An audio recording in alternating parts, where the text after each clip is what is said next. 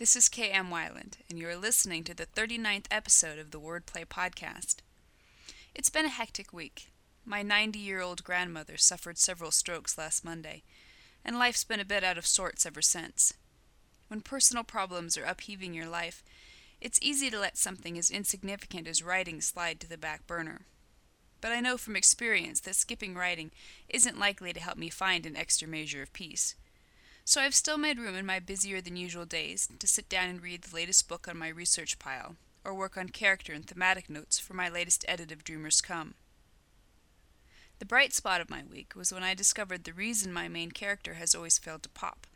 He's popping now, and I'm happy dancing around the room, thanks to a simple realization on how to significantly bolster his character arc by changing one of his actions in the first chapter.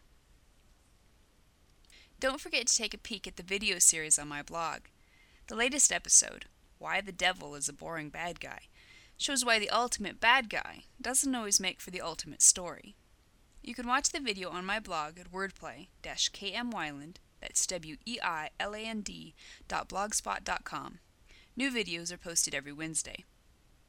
Meanwhile, enjoy this week's podcast. Three words that kill writing procrastination. Tell me if this sounds familiar.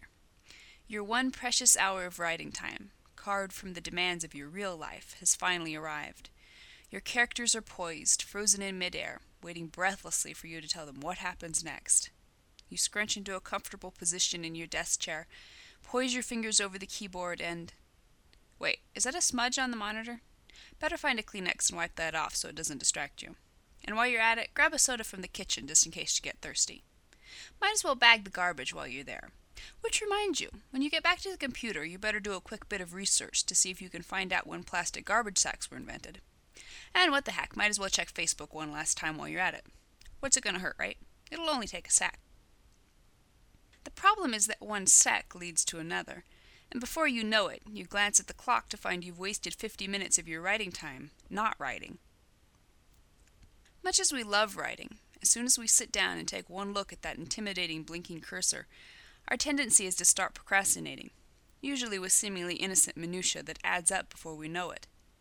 It's a wicked cycle to defeat once it gets started. We get into the habit of thinking we need these procrastination techniques to ease us into our writing, or to warm us up. So we check our email, plan our grocery list, or straighten all the pictures in the room. Longtime crime writer Lawrence Block had to play one game of solitaire for every page he wrote. At times, procrastination can seem like an incurable disease. Fortunately, however, I have an infallible solution, and it can be summed up in three little words. Just start writing. If it sounds simple, that's because it is. As soon as you sit down at your computer, start typing. Don't wait for the perfect moment of inspiration. Don't wait for the right words. Start typing, even if all you come up with is utter garbage. An object in motion will stay in motion. Once these fingers start flying over the keyboard, they're that much more likely to keep flying. On the other hand, once you start procrastinating by letting yourself do unimportant little tasks, you're likely to keep right on procrastinating. Don't fool yourself into thinking you can get away with that one peek out the window to see if the sun is still shining, and then I'll start writing. Maybe you will only take one peek, but then again, maybe you'll end up staring at the clouds for the next ten minutes instead of writing that much farther into your manuscript. Procrastination is only a monster when we give it the opportunity to grow, so scare it away right from the start by awing it with the thunder of your furious typing. Thank you for listening to the Wordplay Podcast. To read a transcript of this episode, visit me on the web at wordplay dash k m weiland, that's W E I L A N D dot blogspot dot com, and be sure to listen again next week.